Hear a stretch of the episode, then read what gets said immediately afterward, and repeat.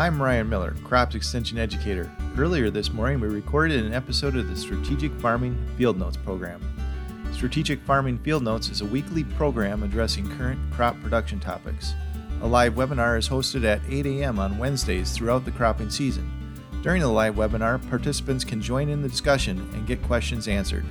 An audio recording of the live program is released following the webinar via podcast platforms. Thanks, and remember to tune in weekly for a discussion on current cropping and crop management topics. Today at our strategic farming field notes, it's brought to you by University of Minnesota Extension and also the Minnesota Soybean Research and Promotion Council and the Minnesota Corn Research and Promotion Council. And today uh, we have joining us well, for a soybean update and dis- discussion on crop diseases that are on the radar, including tar spot, we have Dr. Seth Naeve. He is our extension soybean agronomist, and Dr. Dean Malvick. He's our extension plant pathologist. So with that, I'm going to turn it right over to Seth to kind of give us a little bit of a update as to how things are looking right now, and uh, you know what what you're seeing going on in soybeans, and just kind of yeah overall uh, how thing, things are going. So Seth, if you want to start out today.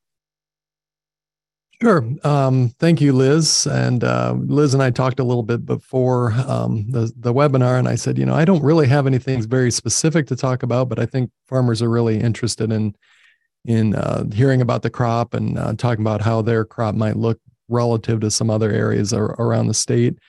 And I've uh, traveled a fair bit. I haven't been uh, clear up into the northwest corner, uh, but I've been around the state quite a bit the last few weeks uh, looking around and things look fairly good. Um, I do want to mention, you know, I guess, you know, the two big pieces here probably are, you know, just this continued drought um, and and stress that we've been under from the beginning. And then the other the other issue is, is iron deficiency chlorosis, so IDC. And I know that some folks in the eastern part of the state may think that this is a little bit of a nichey problem and that there's a lot of farmers that whine about this in the western part of the state, but this is it's a really big problem for us in Minnesota. Um, large portion of our acres, and it seems like this year everything is expanded in terms of iron deficiency chlorosis. We have more more IDC around than I've than I remember seeing. Um, parts of fields are larger. The areas affected are look worse and we're seeing it in fields that we don't really normally see idc in. Even even south central minnesota where we've got several counties in the middle of of the of the south, uh, southern part of the state that don't generally have much idc they might have some pockets around some um, some of these kind of old prairie potholes that show up um, but there's large portions of those fields are really chlorotic this year. And so met with uh, some folks from uh, one of the big seed and chemical companies this week, as well as some farmers in Western Minnesota, and walked some fields and looked at plots. And um, you know, it's it's just uh, it's just a real struggle. I, I, think the things that we know work on IDC seem to have worked again this year. Um, increased populations uh, help a little bit. Uh, iron chelates certainly help um, a lot um, and so those are the big the big things that really can push us along. And then variety selection. And and the variety selection piece is really is really the challenging part. And i think that's what got has has a lot of farmers frustrated. Uh, farmers are changing some of their um, some of their um, background genetics as they move around um, the herbicide resistance space a little bit and those some of those new varieties coming out with um, some of the newer um, backgrounds of, of herbicide resistance always seem to be more susceptible. Um, IDC seems to be one of the last things that the companies are breeding for, and kind of just backcross this in on the backside of a lot of these lines. And so um, it, it's really unfortunate for the producers in Minnesota because we really get we really get dinged by it. And I know you know into North Dakota, into South Dakota, and a little bit into Kansas and Nebraska have a little bit of IDC into Iowa but it seems it seems pretty likely that Minnesota is probably taking the brunt of of this of mm-hmm. this issue, and we just need more. We need more help from the seed companies to really help move this along and and help us out. Yeah. What kind of yield impacts do you think that could have potentially, especially if you're seeing things showing up now? I mean, is there hope that it won't have an impact, or, or what do you think? Well, it's yeah, it's definitely going to have an impact. We've we've slowed up the crop. Um, yeah, and I, you know, I am I am sensitive to this fact that farmers are, and all of us are more attentive to things that are highly visual. You know, the old white mold thing is an is an obvious one that farmers are really frustrated with white mold because they see it. It's obvious in the fields, and they they see it when they harvest, but yet they don't aren't as concerned about soybean cyst nematode, for instance, uh, because they don't see it. And mm-hmm. so it's clearly SCN takes much, much, much greater yield uh, loss from from Minnesota farmers than than white mold, but white mold gets a lot uh, seems to get a lot of attention. So I am I am sensitive to the fact that this is a highly visual thing, and we probably overestimate the the losses, but um, it's not insignificant. And when we take out, you know, at least portions of fields that are going to yield you know 10 and 20 bushel rather than 50 and 60 and 70 bushels. Uh, it really it it it pretty quickly um, uh, not only caps the yield for the field but it also you know puts a puts a pretty big ding in that overall yield in those fields. Yeah true and and i'm sure you know if you have stunting that can impact weed control and things like that as well too and just a lot of other factors that can happen because you're just not getting that good a canopy out there too i suppose and yeah, the weed the weed thing is very interesting. There's definitely a lot of interactions going on, and and I, that's our biggest concern is that we we do open up that canopy, and then we have more trouble controlling those weeds. Uh, the I think some of the challenges uh, we we know that there's been herbicide carryover this year because of the dry conditions. Um, so we know that there's some soybeans that have been affected visually by some herbicide carryover issues. And so some of us agronomists have been debating in this a little bit if there's some sort of sub, um, you know, some some factors in those urban those those carryover fields where we've got less than um, less less damage than would give us visual uh, effect. You know that we don't have any kind of strapping or or deformed leaves or real directly stunted plants but yet they're more chlorotic this year, and it it it does really make me wonder if if um, if we do have some some low level effects of herbicide carryover in some of these fields is is just um, you know stressing the plants a little bit more and then creating more IDC in these fields. Yeah, However, good, good, good, good point. Oh, sorry. Yes, there's a question that came up here. If you don't mind taking a question here, uh, it's like, what are your thoughts on nitrate levels in these hot IDC areas? Uh, they agree that they're seeing less and less of IDC tolerant soybean, uh, that they're seeing less on that, but we're also seeing higher nitrate levels in these areas as well. Um, There's no question in my mind that nitrate thing is the is one of the biggest factors that we can really draw a direct line between IDC and and um, and management or environment or or or uh, other factors out in the field. And and we know that the dry year last year, and we had some, um, you know, we didn't. We had some lower corn yields than expected because of dry conditions, and then having dry conditions throughout where we didn't maybe lose as much nitrogen as we normally would. Um, but then I think I had a really nice conversation with Bruce Potter about this.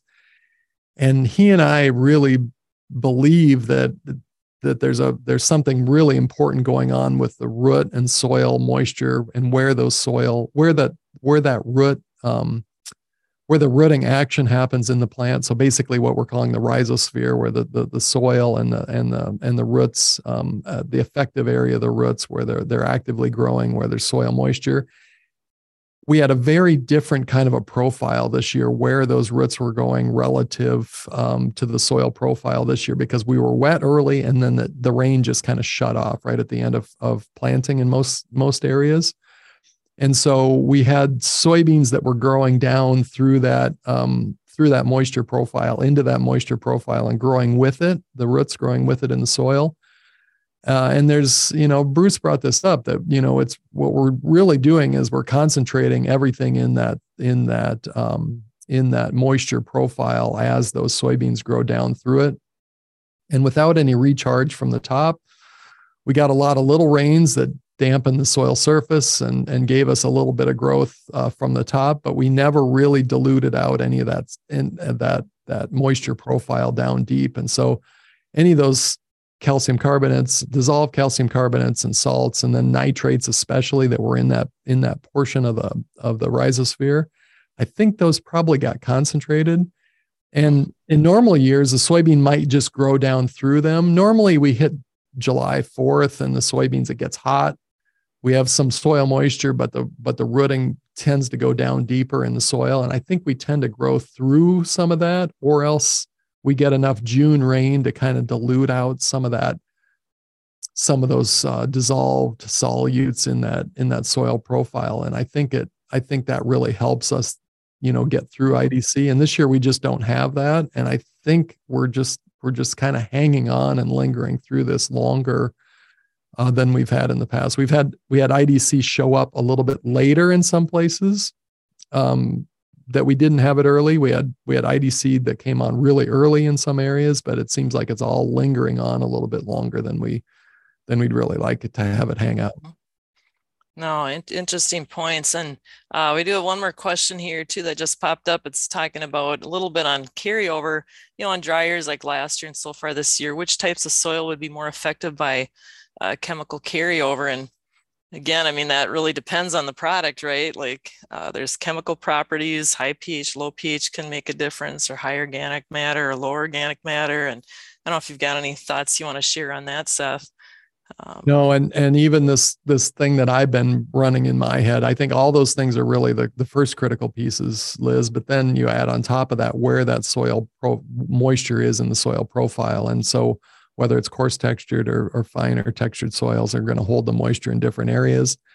Um, uh, that that has a big that plays a factor too. So where that you know if we're getting if we do get any kind of a flush um, from any kind of a rain, or if if things are just kind of perched up in the soil profile, that has a has, plays a factor too. So it's a it's a it's a real challenge. Um, the other thing I would like to mention too that's been a challenge this year, an, an unusual challenge is we've I've gotten several calls from farmers um, that are are no tilling, and uh, this year seems to be an unusual year for challenges in no till too. And so I don't know.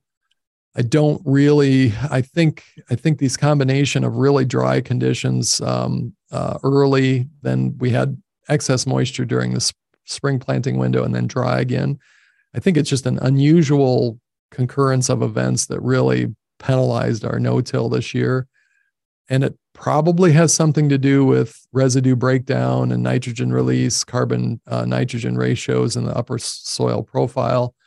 Um, but again, I come back to this uh, herbicide carryover thing, and and um, you know um, uh, somebody mentioned that at my meeting earlier this week that you know some of this could be related to just lack of um, you know mixing and dilution of that soil profile with no-till that we've got more more of these uh, residuals hanging out in, in a really important place in the soil profile for our, our soybean development. So i a lot of really big challenges. I think overall from a soybean development standpoint this is just one of those perfect storm years where we just nothing not nothing went right but uh, lots of things um, kind of um, went together in parallel to kind of create opportunities for real challenges for early season soybean growth. And it just it didn't seem like it should be that tough. I mean, we we had moisture at planting. In most cases, we were able to get the soybeans planted. Some of the later ones did run into some challenges with soil moisture, but in theory, the soybeans should have got off and got going and got down to moisture and done really well this year. But it just it's it's that it's that those events that we just seem really unusual where we have where the rain just shut off so early this spring um, late spring that uh, that really really caused us a lot more problems.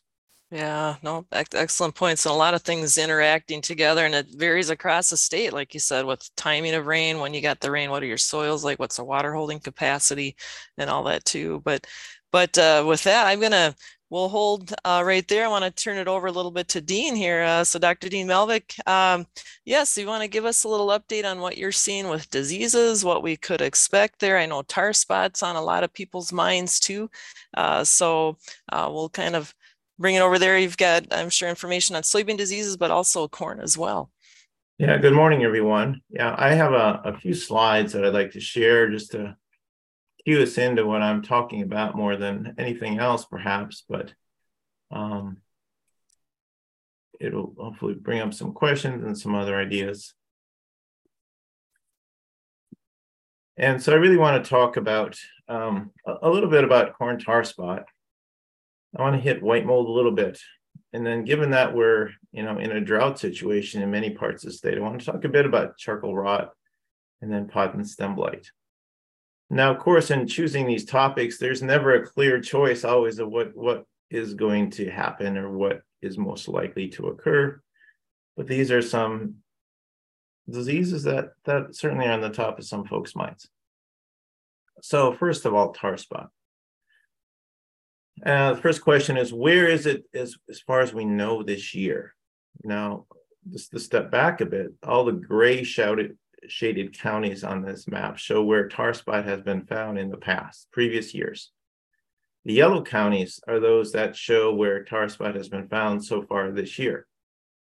Now, that doesn't mean it's not occurring anywhere else, of course. So these are just places where it's actually been found and confirmed and reported.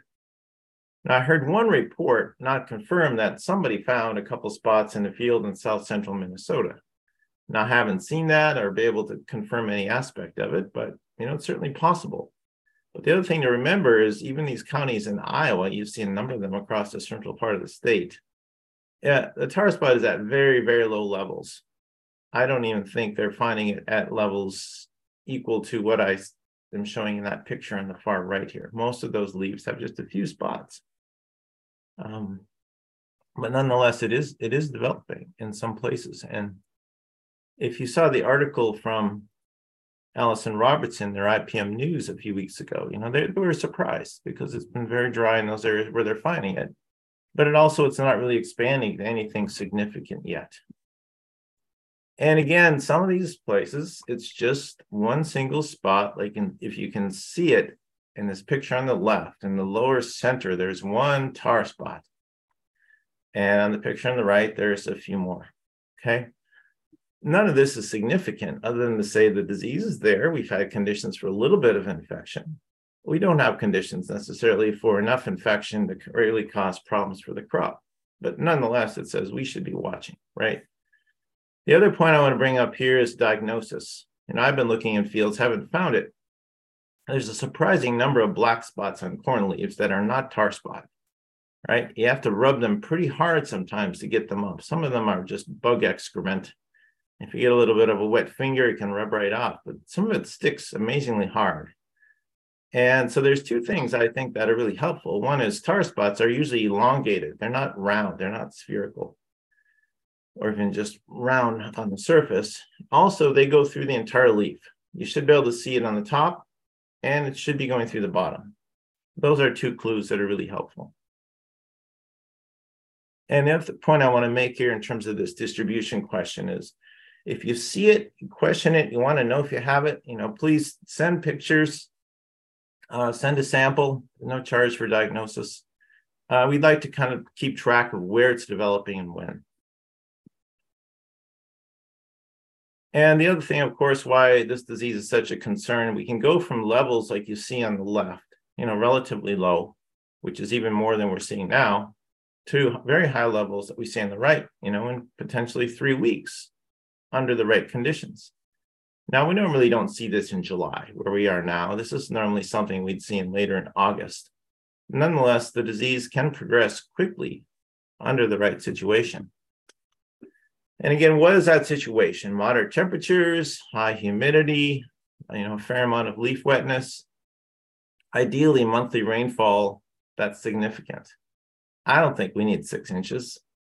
Um, in fact, I know places where we've had significant tar spot and there hasn't been six inches, and probably not even need seven hours of leaf wetness. but there's some combination of this that we're still trying to figure out. And it seems pretty clear that you know moisture is a driving factor, as is moderate temperatures, at least at night. It seems like we can have hot days sometimes, and the disease will still keep going if we have cool enough nights. And what about managing it? I think the key is to try to figure out where it is, when it's developing, and second, avoid the most susceptible hybrids. Now we can't change that obviously this year, but clearly in the next couple of months, we can look at hybrid variety trials potentially and see which ones are holding up better because there clearly are differences. Fungicides can be very effective. They don't eliminate the disease entirely, like, like they don't on any crop. Um, but timely applications, you know, from VT right about where we are now to up to R2, R3 are all useful time frames to think about, excuse me. And for those few fields that are irrigated, you know, managing irrigation to minimize how long the leaves are wet. And just to give one little example, this is from some data in uh, northern part, part of Indiana where they have a lot of tar spot. And again, this timing, in this case, it showed, this doesn't show the disease, but it shows the yield um, preservation associated with fungicide applications in a tar spot infested field. So if you look at the bottom, the two tallest bars, R2 and R3 applications, is when they had the best yields. They also had the greatest suppression of tar spot. Um, I haven't seen any significant data that would show that we have much of a benefit after R4. I mean, excuse me, after R3. So more and more data is coming in every year, but that's what the information is saying now.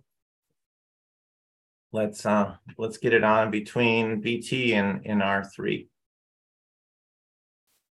if we need it.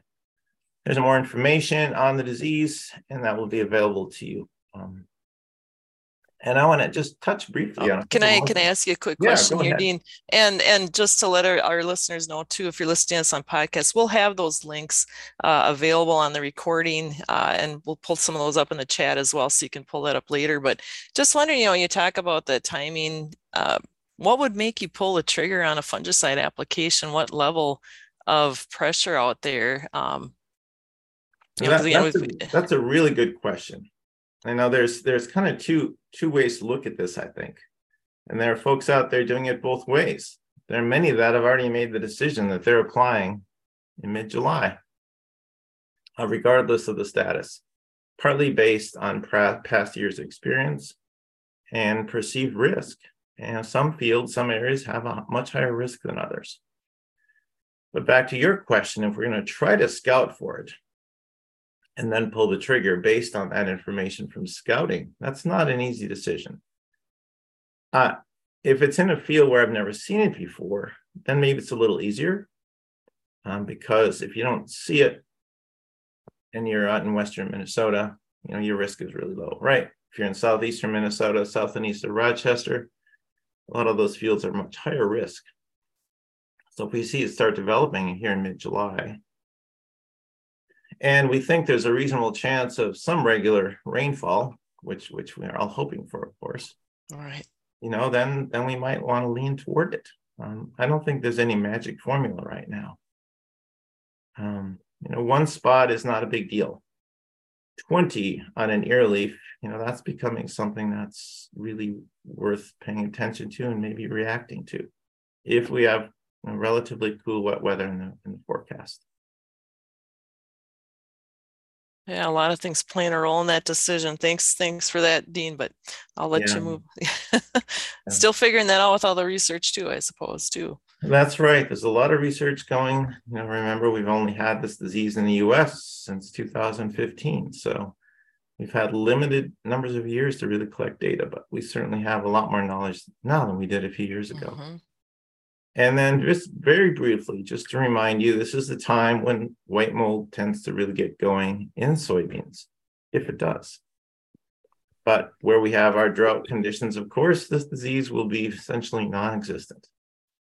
Um, but what's surprising, of Of course, every year, excuse me, for some reason, it freeze up on you there. it froze up. Oh, Maybe here if we you, oh, there you go. So what conditions favor this? It's not that different in a sense than tar spot. Relatively cool temperatures and wet conditions. Now, ideally, we're to paint the ideal situation for white mold. We get a saturating rain, an inch or two, you know, last week or this week. Then we'd have periodic rains and dews that keep the foliage wet. For a saturating rain, helps stimulate the fungus in the soil to grow out of the soil, produce spores, and go into the plant. Keeping the canopy wet then enhances infection and spread. So it's always surprising to me as we hear about drought situations, but then we hear of certain areas where they had timely rains, you know, early to mid July, and then just periodic enough rain, and they get severe outbreaks. I think many of you out there might have seen it this way. So even though we have dry conditions, there are a few areas that have had enough rain that could be favoring this. And I think many of you also know which fields are most prone to this problem.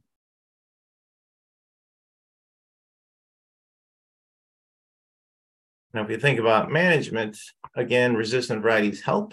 And again, hopefully we can get some information from some variety trials this year. And as far as this year, though, the, the key thing is we can use fungicides. I think everyone knows that. The challenge is they really, to be most effective, need to get on at R1, R2. If I were to pick one timing, I would go to R2. Um, need to go on before we see much disease developing, because the later we get it on, the more disease that's out there, um, the less we can really stop it from spreading. So again, we need to beat the disease and prevent it more than we can stop it once it's really gotten going. So that's my only Hmm. point there about white mold. And uh, let's see here. I want to talk a little bit about stem diseases. And not not to go into this in great detail, but you know, you can see I, I made this little chart here of diagnostics we have white mold. Then we get to drier conditions. Charcoal rot, pod and stem blight, and stem canker can become important. Now, for pod and stem blight and the stem canker, we need some rains again on the stems to help an infection, but we don't need it to continue. And oftentimes we see some very severe outbreaks of those under very dry conditions. And pod stem blight is recognized by these kinds of linear spots and rows on the stems.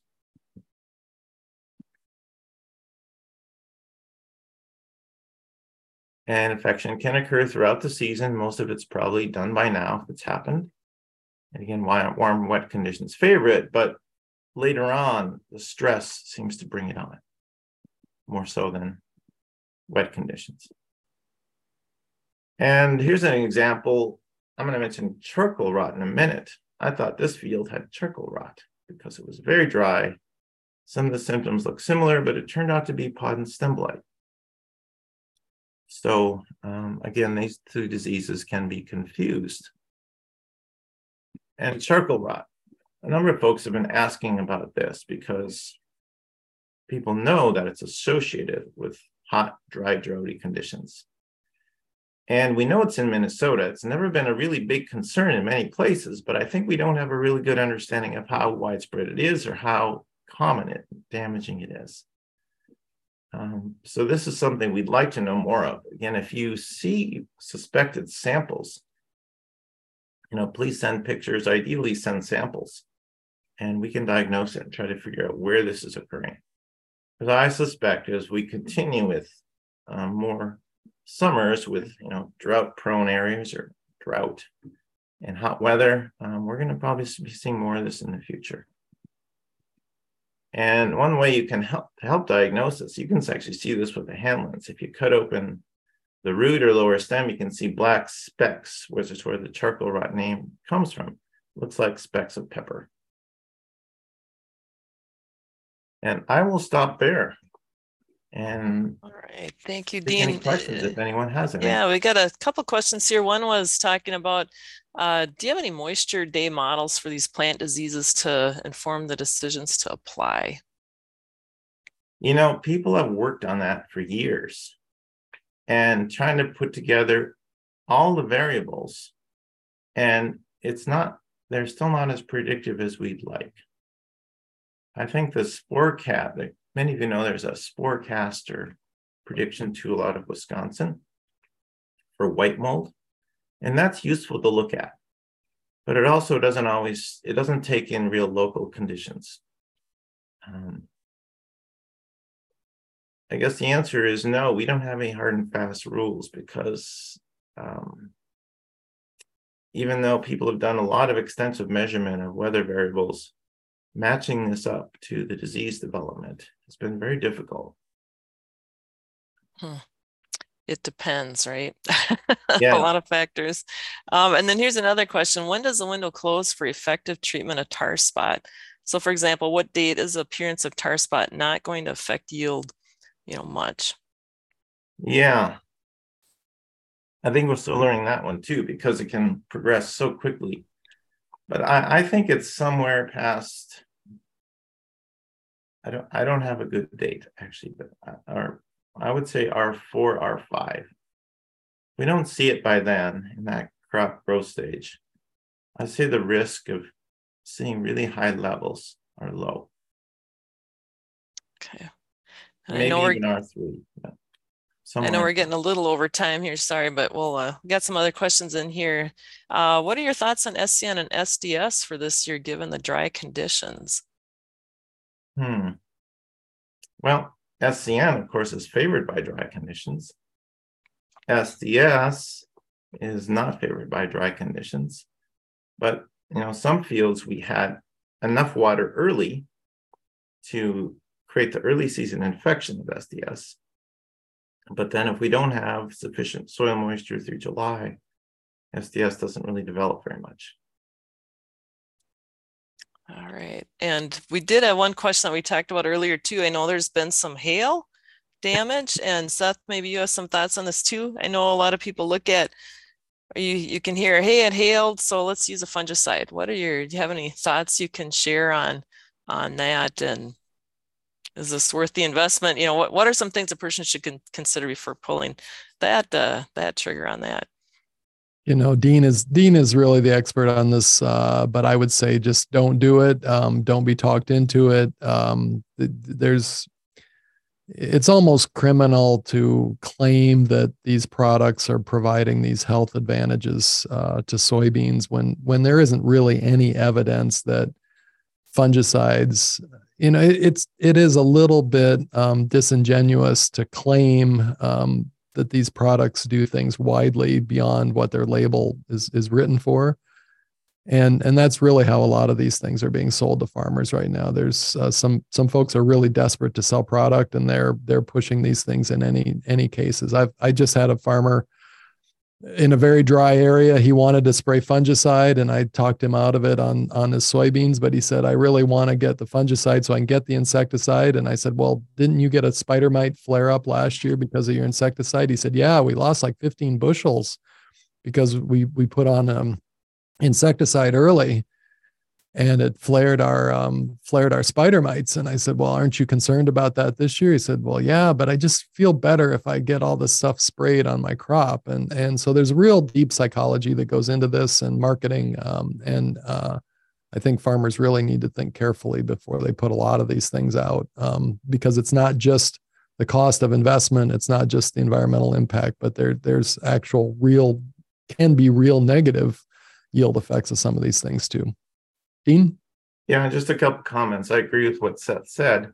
And also to think about, for example, corn or soybeans, the diseases that would be enhanced by by, by hail really aren't really managed effectively by fungicides.